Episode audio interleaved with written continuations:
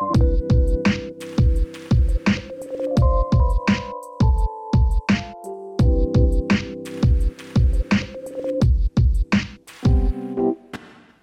and welcome to Radio Silence. You're listening to us on Radio Fodder, and we are bringing science into focus.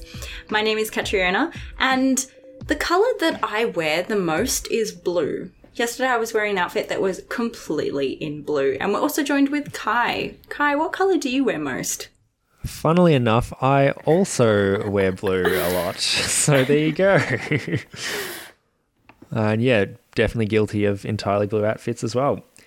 Carla, what about you? I'm going to be so original and say No. that I also wear a lot of blue, and I'm currently wearing a blue jumper. Um, so we're all just really unique on this show. There you go. I like to wear a lot of rainbow stuff too, but like I can't say my whole outfit is like always rainbow. Um, but if you haven't picked up on it, our topic today is color. So we're going to be talking about different sciencey sort of things around color. But before we do that, we're going to talk about some cool news stories of the week. So, Kai, what have you got for us? So I've got some big news for anyone with a pacemaker. Now, that's probably none of you guys, but for anyone that does have one, you've got to watch out because some modern technology can interfere with pacemakers and other cardiovascular implantable devices. And it has to do with magnets. So, a lot of devices these days have very strong magnets inside them. Some examples, um, these are the ones that are used in a study I'm about to talk about, were the Apple iPhone 12 Pro Max, Apple AirPods, and Microsoft Surface Pen. So these are just some examples of new technology that has really strong magnets in them. And a lot of this has to do with wireless charging. So they put these magnets in to make wireless charging more effective. And, you know, that's great for charging your phone, but it can have some serious problems with cardiac devices. And the reason for this is because many of these devices have what's called a magnet mode. And this is where the device can be temporarily disabled by placing a strong magnet near them. Now, this sounds silly, but it has really important clinical uses. So sometimes you might need to disable a pacemaker or something temporarily if you want to run a test or do a scan. And you need to know, like, there needs to be an, a way of, of doing this. And it just so happens that this is done with magnets. So, you know, the doctor would hold a strong magnet near the chest and that would temporarily disable the pacemaker while they did whatever they needed to do. So, as you can see, having strong magnets in your devices and having this magnet mode in pacemakers and things could cause some serious problems. So, some researchers from Switzerland measured the strength of the magnetic field that was outside these devices and how far away it, you know, how far away from the device could you be before while the magnetic field was still strong enough to deactivate a pacemaker.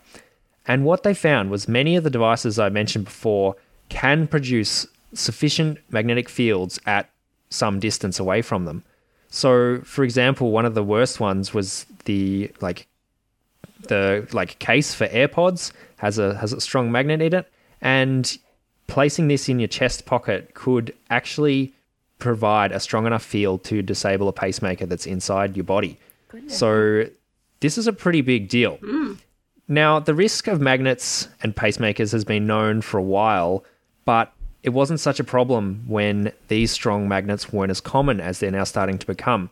So, the recommendation is to keep strong magnets or any of these devices that might contain them away from your chest, at least a distance of about six inches. Now, that's like a, a safe distance. Um, you could get a bit closer and be still be fine, but that's the recommended safe distance. So, anyone out there, make sure you listen to your doctors when they say keep magnets away from your pacemaker. And yeah, it's something that we should be aware of.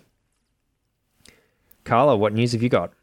Thanks, Kai. So I'm not sure if either of you have seen the recent trend online that's divided the world, um, or at least Which tested um, some friendships, and that is the argument about whether there are more wheels or doors in the world. Oh, I've heard heard about this one. Hasn't ruined any friendships yet. Though. I've not heard of this. Am I living under a rock? Okay, well, the I only heard it from my younger sister. So what does that say? Yeah. it's just an argument about whether there are more wheels or doors on Earth. Um, and honestly, I like every time I hear a counter argument, I'm swayed to that side of the fence. So I haven't fully decided for myself which team I'm on. Um, but I do have some bad news for those on Team Wheels and great Uh-oh. news for our environment. So, globally, approximately 1.5 billion vehicle tyres are discarded every year and actually less than 1% of those are recycled. So, here in Australia alone, we end up with about 51 million tyres in landfills, stockpiles, or even just like dumped in mining sites. So, not only are they non biodegradable, they also pollute surfaces, lead to toxic groundwater, and even pose a fire risk. So, what researchers from the University of South Australia, along with RMIT University, have done is turn tyres into concrete, which can then be used in residential construction. So these researchers looked at how crumb rubber, so tyres that have been shredded into crumbs, can be used in concrete mixes to provide a really strong and durable material for use in construction. So they replaced about 20% of typical concrete volume with crumb rubber. And then they poured two residential slabs of concrete one was your regular everyday concrete, and the other was the crumb rubber concrete, and they monitored them both for over two years. And what they actually found was that the crumb rubber concrete was even better than traditional concrete in oh, some wow. ways. So it was better for impact resistance, toughness, um, it was more insulating, and overall just more lightweight. And obviously, we don't want to make jobs harder for concreters, so they also tested how the crumb rubber concrete responded to regular concrete processing and preparation um, that is normally required for construction. And what they found was that the crumb rubber mix actually required less physical effort to deal with it. Um, there were no issues with like delivery, mixing, etc. And they found that it was easier to wash their equipment afterwards as well. Hmm. Yeah, so it's just a safe and more environmentally friendly alternative, and it means we're not going to be wasting and accumulating all these unused tyres. Um, so, not only does it offer a solution for the recycling issue that we're facing, but also it's like a really new and exciting material for the construction industry. And hopefully, if we can upscale it and use this rubber concrete, then over time we won't even need to argue if there are more wheels or doors because there will be less wheels. Um, then we've got to find a way to recycle doors. fun, we'll fun fact. yeah. True, true. No trivia question. Do you know the um, greatest or largest tire manufacturer in the world? I do. Color I do. it's good for trivia. It is Lego. Is it? So the the real test is can Lego tires go into this process? I mean, I don't know what they're, they're made from. There. Uh. What have you got for us this week, Katrina? well, I'm going to be talking about light pollution. I seem to always talk about some sort of pollution or another, but mm-hmm. today it's light pollution. So, for billions of years, all life on Earth has relied on, you know, the predictable rhythm of day and night, and plant plants and animals depend on that sort of daily cycle of, of light and dark rhythm to you know, essentially govern all of our life sustaining behaviors like reproduction, nourishment, sleep, and importantly, protection from predators. Maybe not so important for us, but it is important for a lot of animals. And humans have radically disrupted this cycle by lighting up the night. And while it's great for us to be able to see in the dark, we have to consider the consequences of light pollution. Um, because essentially, because of uh, clouds reflecting the light, if you're near a city, cloudy skies are now hundreds or even thousands of times brighter than they were 200 years ago. Wow. Because the clouds are reflecting all of the lights that we have on in our houses and our streets. So, I want to talk about nocturnal animals because, you know, obviously they sleep during the day and they're active at night, and light pollution is really radically altering their nighttime environment. Um, essentially turning night into day. And according to a research scientist, Christopher Kyba, or at the German Research Center for Geoscience in Potsdam, um, for nocturnal animals, the introduction of artificial light probably represents the most drastic change that human beings have made to their environment, which is just crazy. If you think about all the things that we like, yeah. you know, physically do, land clearing, whatever, the worst thing we've done for them is use light it's just wow. insane. Um, so predators use light to hunt, so you know they're actually probably pretty grateful. But um, prey species uh, use the darkness as a cover, and we're only really beginning to understand what a drastic effect this has on nocturnal ecology.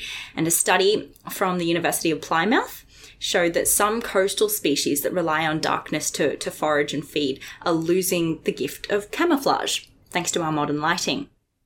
So the team looked at the color of a species of snails, sea snails that are commonly found on the coastline, and they compared how the species appeared to different coastal predators when they were lit up by different forms of lighting. So they used the 20th century kind of old um, low pressure sodium lighting. And then they used some modern lighting, like um, we now have what's called high pressure sodium lights, and um, we've got LEDs and we've got metal halides. And then they also tested the natural light provided by the sun and the moon.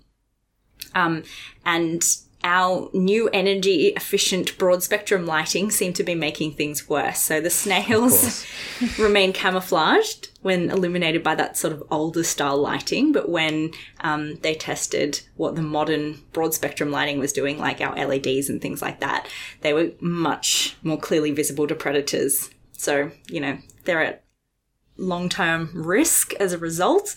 Um, and some predictions say that LED bulbs are going to account for 85% of our global street lighting in around five years. So that sort of highlights, you know, such an advance because it's great. They save energy, but that has repercussions for humans and animals alike.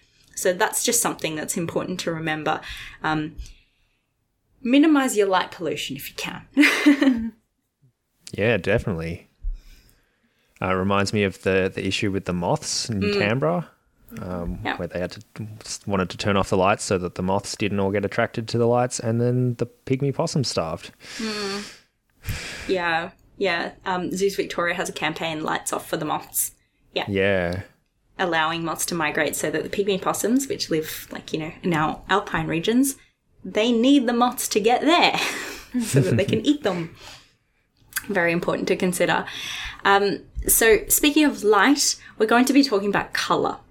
And so, stay tuned. We're going to come back to different things about colour. Um, but before that, just a reminder to follow us on Twitter at Radio Silence, and you can listen to us on all the places that you can listen to podcasts on, as well as obviously Radio Fodder. so here's a song now for you Colours of the Wind by Judy Kuhn.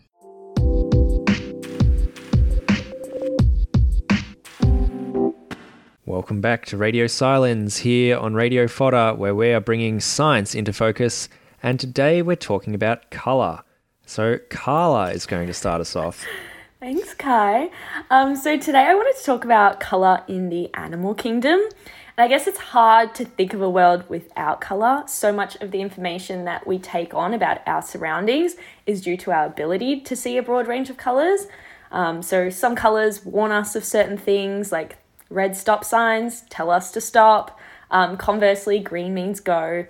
And colour actually proves to be very important for animals or for communication, breeding, and then even more holistically, survival. So, unfortunately, us humans, we can't really change color. We can change our outfits and wear blue ones like us.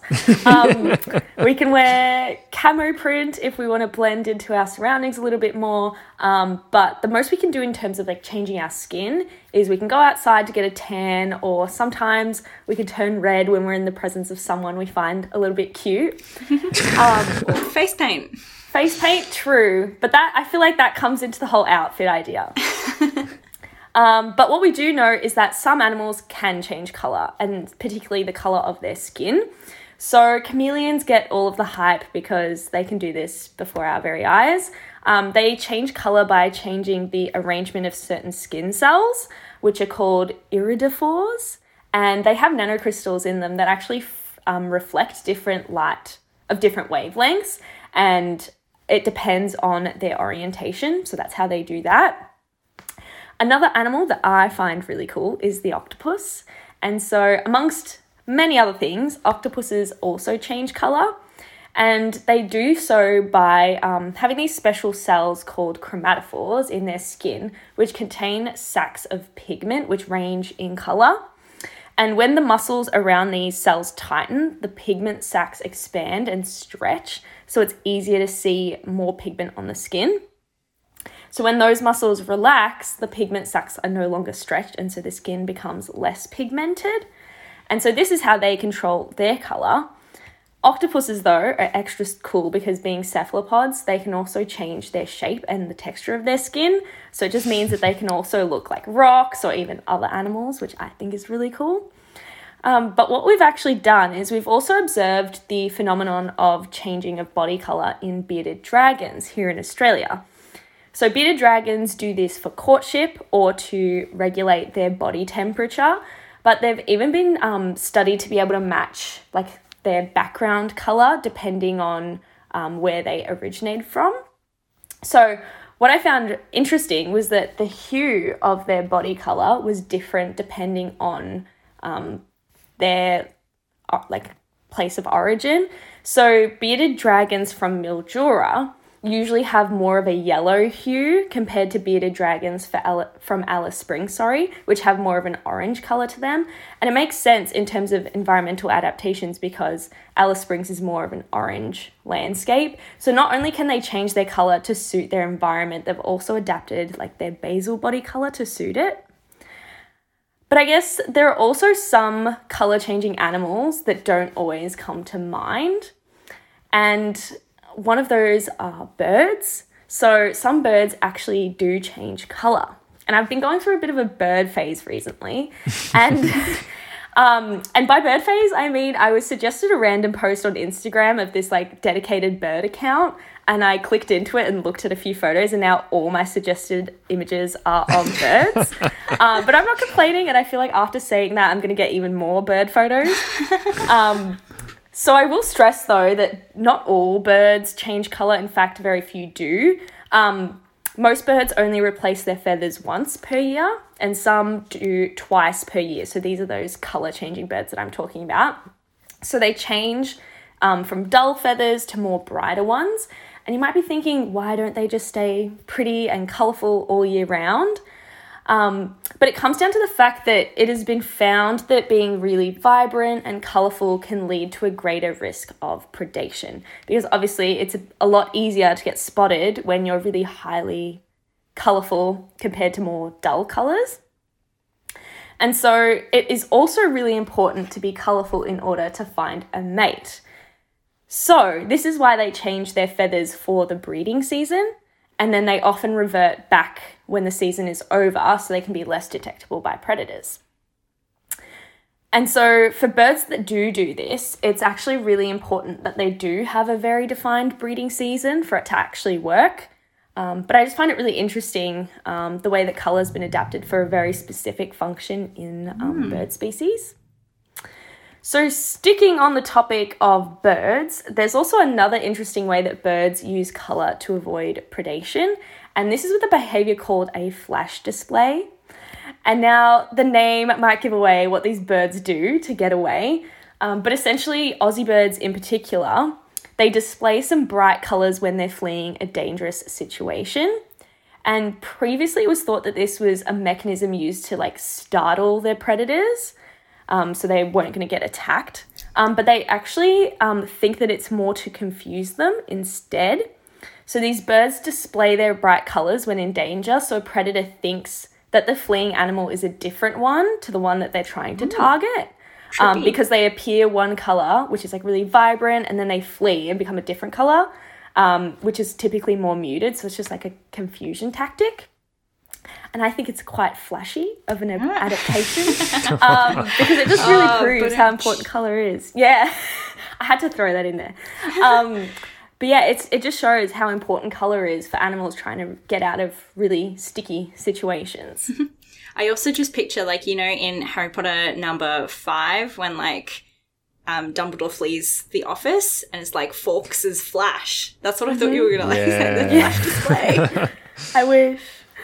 um, yeah, on the same topic of things that fly, butterflies also have really pretty colors and patterns on their wings. And it was actually previously thought that the climate or the temperature of an environment in which the butterflies live um, contributed to their color. that's going by the old trusty rule of darker colors cause surfaces to heat faster than lighter colors. Um, but was what was actually found is that it wasn't the temperature of the environment that determined butterfly color or patterning, um, because what they found was Australian butterfly wings can actually reflect near infrared wavelengths of light, which cool them down. So instead, their wings look the way that they do more so for camouflage or for attracting mates, much like birds. And at this point, it would just be plain wrong for me not to mention genetics. I somehow find a way to get it in every week. Um, so there's actually a high level of variability in butterfly wing colors and patterns. Um, but wing color variation is actually controlled by only very few genes and those that are expressed in the wings. So the genes for butterfly wing pattern, um, they're really highly conserved at an amino acid level, um, but the non coding regions alongside these control gene expression during development. So, this is one of the really special features that allows for high levels of diversity and allow these changes of color and pattern to ha- happen, sorry, quite easily and quickly over time. And so that's why we see so many beautiful colors and patterns on, um, in but- butterfly wings. So, yeah, I've talked a little bit about how animals use color to survive, but how do they actually see it? So, for us humans, we're stuck with three types of cones we've got blue, green, and red. And these allow us to see the myriad of colours that we know and love. And many mammals are just like us, they have the same cones and are likely to perceive colour in the same way as us. But some animals, like those in our oceans, like mantis shrimp, have a lot more cones. So they have 12. And so they're able to see a larger range of colours, um, ones that we couldn't even imagine. And some animals can see colours that are entirely invisible to the human eye. So, bees, for example, they can see ultraviolet colours. And some can't um, see particular colours as well, like dolphins can't see the colour blue, which is a shame because I think all three of us really like the colour blue. um, and additionally, it was even previously thought that dogs couldn't see colour very well, if at all. And there are now studies that have proven that they can actually differentiate between different shades of the same colours, which suggests that their colour vision is actually quite sound. Um, but what is challenging is understanding how animals use their colour vision and the way that they perceive colour for survival, because obviously we can't exactly see what they're seeing and it makes it harder for us to interpret. Um, but I find it really fascinating and I can't wait to hear what else we find out about our cool and colourful animal friends. Yeah, well, thanks for that, Carla. Uh, we're going to be talking more about colour after our next song, which is Yellow by Coldplay.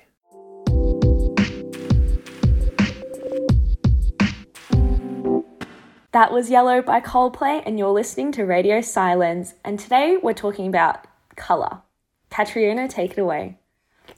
Well, how does a colour make you feel?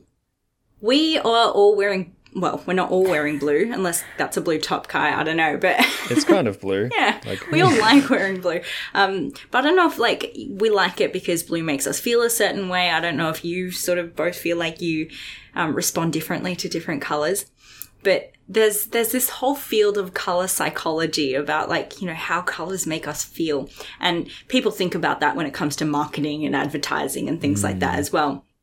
But there are there are all these claims that red makes the heart beat faster and cool colors like purple or blue and green they're peaceful and they relieve tension. So there are plenty of claims for the effects of different colors on the human mind and, and our bodies, but is there any scientific evidence and data to support these claims? So it comes down to how we see color and how we interact with color. So scientists have understood how we actually see color for the best part of a century. Um, but it's only in the past couple of decades that we've discovered and begun to understand sort of this separate non-visual pathway. So like the non-visual effects of color. Um, so Carla mentioned that, that we have, you know, cones and they help us see color. Um, so they're three of the different types of, um, sort of light sensitive cells that we've got at the back of our eyes in our retinas. We've also got rods, which help us see in the dark, but we've actually also got this other set. So if you think about the ear, for example, the ear gives us both a sense of hearing, which is sort of obvious, but it also gives us a sense of balance. Like our balance comes from our ear. And we now know that the eye performs two functions as well. So um, those light sensitive cells that, that are cones and rods, they're sending electrochemical signals primarily to the visual cortex in the brain, where you get visual images formed in your brain. But now we know that there's another group of cells at the back of the retina that respond to light by sending signals mainly to a central brain region called the hypothalamus. And that plays no role in forming visual images. So these cells are detecting light and sending image, uh, sending like cues and signals to your brain and specifically your hypothalamus, but it's got nothing to do with sight. So the hypothalamus, for context, is a key part of the brain that's responsible for the secretion or the production of, of a number of hormones, which control lots of different aspects of our body's self regulation. So, including how we regulate our temperature, our sleep, hunger, and circadian rhythm. So, um, you know, feeling day and night, which I kind of mentioned in our story, my new story. Um, but exposure to light in the morning, specifically blue and green light, um, prompts the release of the hormone cortisol, which stimulates us and, and wakes us up. And it also inhibits the release of melatonin, that, that drowsy hormone or the one that makes you sleep. So in the late evening, as the amount of light, blue light in the sunlight is, is reduced because the sun's setting, and then once the sun is set, you lose that blue light. You haven't got those signals being sent to the hypothalamus, and um, so melatonin is being released into the bloodstream and we become drowsy. Um, so, for example, um, this non image forming visual pathway to the hypothalamus is believed to be involved in seasonal affective disorder. I don't know if you've heard of SAD, SAD. Yeah. Yep. Um, so that's a mood disorder that affects some people during darker winter months because you're not getting as much sunlight and you start to feel a little bit more down. So the going theory is that the lack of sunlight means that the hypothalamus doesn't work properly or, you know, it's not getting those signals. Um, so it's not getting that as much blue and green light. And so that's not inhibiting the production of melatonin. And so you're, you're producing more and that makes you more sleepy. And on the flip side, you produce less serotonin, the happy hormone. So, so a lack of serotonin is sort of linked to feelings of depression. Um, And now SAD or, or seasonal affective disorder can be successfully treated by exposing people to light in the morning. So that blue or green light seems to really be making a difference. And similarly, there's some data that, that show that exposure to bright, short wavelength light a couple of hours prior to normal bedtime can increase your alertness and therefore reduce your sleep quality. Um, and then there's some concern that our excessive use of like phones and tablets, especially late in the evening, can affect your sleep because they they emit a lot of blue and green light. Um, so they're at those wavelengths that are inhibiting that that release of melatonin. So you're not getting drowsy. So in fact, I don't know about you, but I actually have a blue light filter on my computer and my phone and things like that. So yeah, block out Yeah. that blue light if you can. And it makes a difference in my anecdotal experience. Like, definitely does. So, anyway, carry on. Yeah. Sometimes I forget to turn it off when I like want all nighters though. Maybe that's maybe I should leave it on. yeah, definitely turn it on for the all nighter. or like leave the filter off. Is that what I mean? Yeah. Yeah. Yeah, don't have the as much don't blue block light as possible. the blue mm-hmm. light. Yeah. if you're pulling an all nighter, get some blue light into you. but probably don't pull too many. all nighters necessarily. Um, so that's that's one effect of, of blue and green light. But but what are some of the other claims? Well, there there were two independent research groups that found that red light does seem to increase your heart rate, um, and blue light lowers it. But that was sort of only slightly. eh, Still an interesting effect. And also in 2009. Um, blue lights were installed on train station platforms along the Yamanote line in Tokyo. So that's like essentially the busiest line. It's kind of like our city circle, but much, much bigger and many more people use it. Um, but they, they installed blue lights to reduce the incidence of suicide. And suicides did fall by 74% at stations where the blue lights were installed, which is, which is great. and they've also since been installed in um, at, at Gatwick Airport train platforms and also a random train crossing in Scotland. Um, so Wow. yeah, I mean the, these were steps just sort of taken on the base of the claim that blue light can make people a little bit less impulsive and, and more calm. Um, and one study in 2017 sort of backed up this idea, and it showed that people who experienced psychological stress returned more quickly to sort of that state of relaxation when they lay in a room that, that just bathed them in blue light. Um, and it also accelerated the, the relaxation process, which they measured based on heart rate and brain activity after um, acute psychosocial stress. So things like arguing with a friend, because, you know, that's not fun, or, or when someone pressures you to finish something really quickly. Like an all nighter. Yeah. yeah. Um, but I guess the big question is like correlation or causation. Yeah, definitely. Um, so there's still little scientific evidence yet to support these claims yet, but researchers are working on it. Um, it is hard to say though, especially like for the case of the trains. Um, platform screen barriers have helped too, like because they pre- actually prevent people from oh, you know, yeah, jumping. well, and and yeah, and can you really see the blue lights noticeably during the day? Like, I guess there's sort of you know questions raised, um, which kind of Yeah. it just things to think about. It just goes to show you that like you know you always have to look at science critically. yeah, definitely. um, and I just want to finish on. Uh, COVID 19 or the coronavirus. And I'm not going to talk about the virus, um, but more the color that we use to represent it. So you can probably picture that image of it. Like it's, it's that ball with all the spikes. Um, and in their early depictions of the virus, designers and illustrators and communicators, they were all making some very highly creative and evocative decisions around the color patterns that they used. Um, now, viruses don't actually have a color because they're so small and I'm not going to, to get into that can of worms, but essentially viruses exist sort of like in a, in a realm where color has no meaning. Like viruses, molecules, things that are super tiny just have no color. Um, and in the way that, that people were talking about COVID-19 and this virus, SARS-CoV-2, um, there was little consensus around the color. And you probably saw images of the virus come in red, orange, blue, yellows, and green. Um, there's that uh, famous one that's like white with red spikes or like red with blue spikes, and sort of so many color combinations. Um, and while all of these images look, you know, quite aesthetically striking, the arbitrary nature of their coloring and the lack of consensus around the appearance of the virus actually confirmed people's fears and increased anxiety. And the WHO was sort of like concerned about this.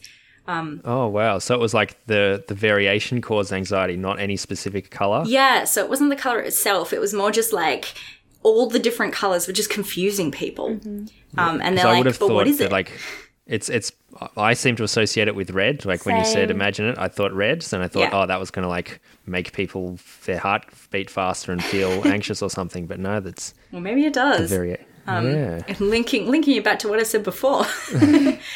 um, but essentially, one one solution would be to embrace the colorness ness of um, some microscopic worlds, and and so you know if we just accept the grayness and be like, this is a virus, it's grey, like it would just maybe make things easier if we just sort of you know said that always but you know obviously people do like to be artistic in their expression Yeah. so um yeah it was just interesting that that actually played a role in sort of the com- the confusion particularly at the beginning of the pandemic um, so it's really clear that, that light and, and color specifically can affect us in ways that just go far beyond our regular vision and our color vision. Like they impact us emotionally as well and, and physically, which is really cool.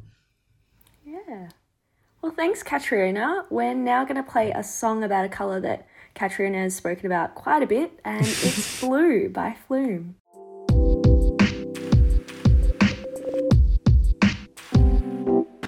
Hello and welcome back. You're listening to Radio Silence, where we're bringing science into focus on Radio Fodder. That was Blue by Flume, and we had that because we're talking about all about color. So, Kai, what are you going to tell us about?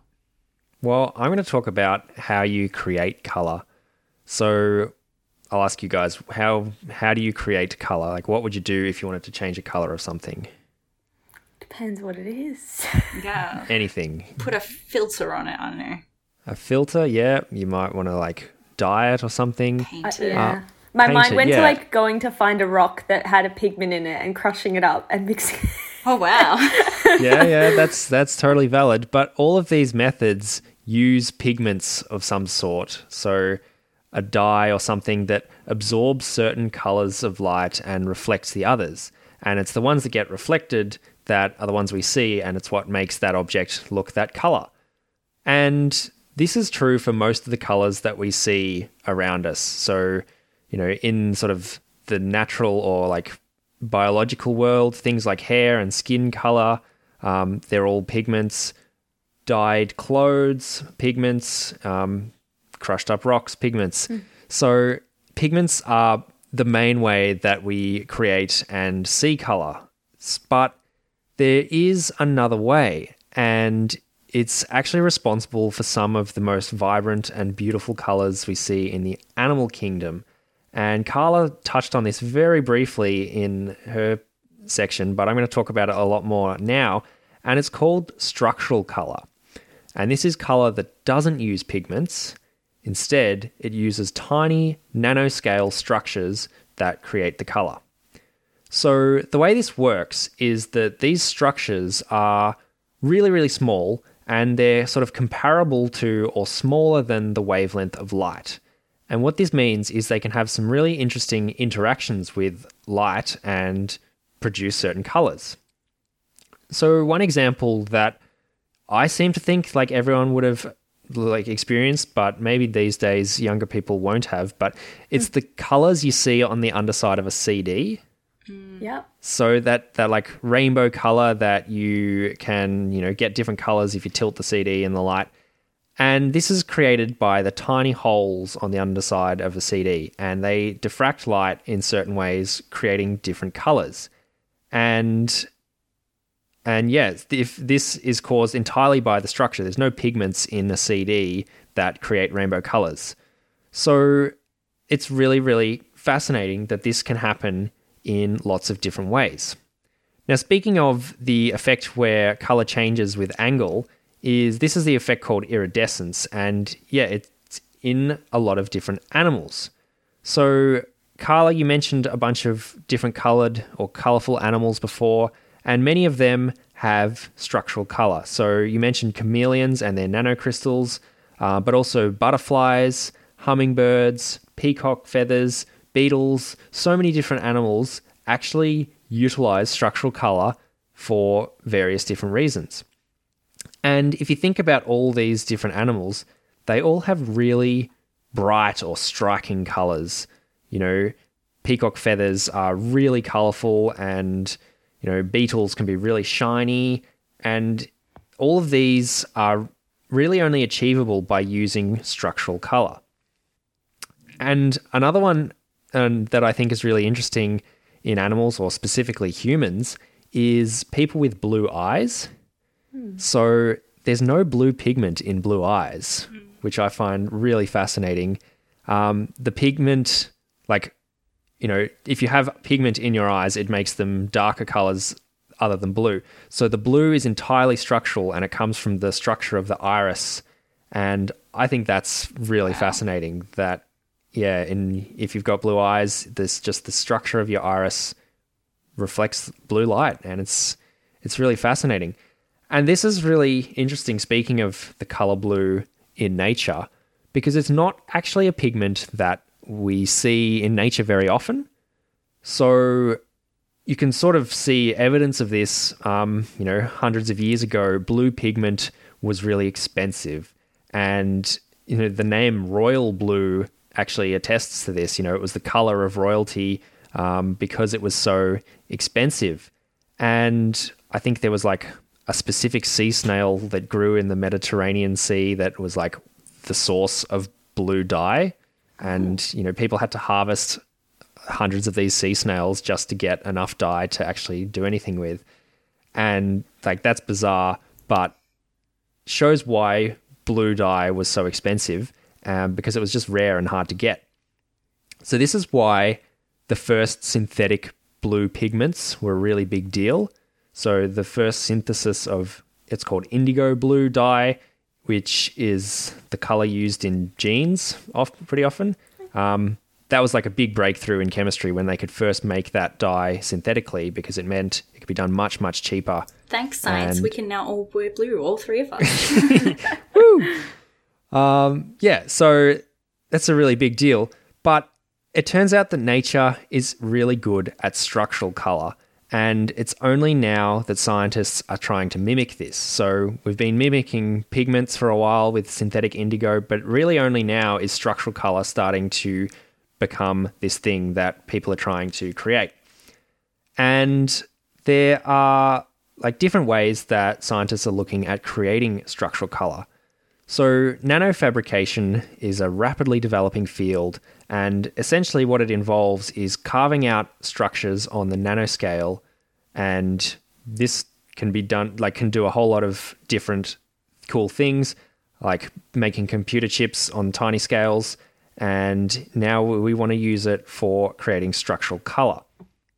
So, the way that they often do this is by using an electron beam to basically fire a beam of electrons and then draw the structure that you want. So you're using a bombardment of electrons to like scrape away material.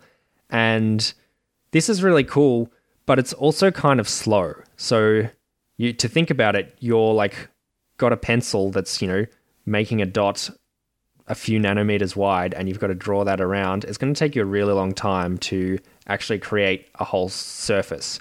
So what they're doing is looking at ways of actually speeding up this process or scaling it up and making things like making a mold rather than carving it out directly. You carve out a mold and then you'd use this to like stamp the colors.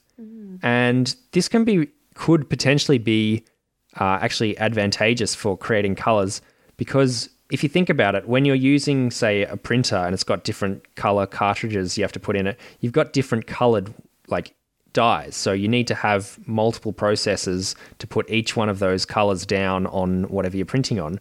But if you were to create a structural color stamp, you could then print out whatever color you wanted using that stamp or some combination of colors or some cool effect like iridescence using this stamp.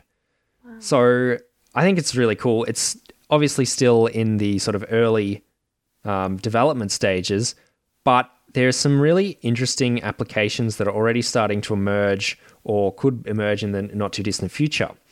And one of them is integrating patches of structural color into things like banknotes or other documents that you don't want forged. So because structural color is is something that it's kind of hard to fake unless you've got the technology, then there'd be absolutely no way of forging these documents if you didn't have the ability to make structural color. So I think that's really cool. Um, another one is looking at incorporating this technology into displays, so like things like screens, and this is could be really useful because structural color. If you were to create a screen and you could like turn on the color on and off, and there's looking at ways of doing this already, you don't actually need a light source in your display. If it's illuminated by like just ambient light, you don't need to generate any light, and that means it's going to take a lot less energy to display whatever you want.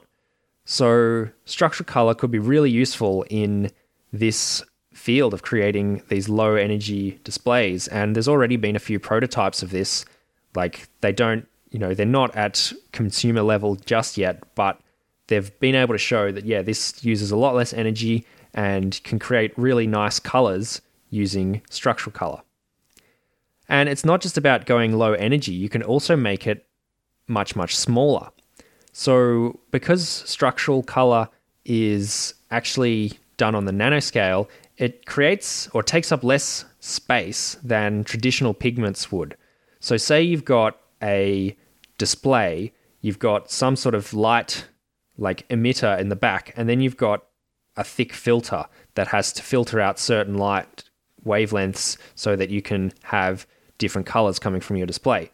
And just because of the fact that this has to be some sort of pigment and it has to be sort of thick enough that the light traveling through it will get absorbed by the time it comes out the other side, you need necessarily to make this kind of chunky. So they're looking at ways of doing this with structural color that's going to be much thinner and smaller, and it means you don't have to worry about the size it takes up as much.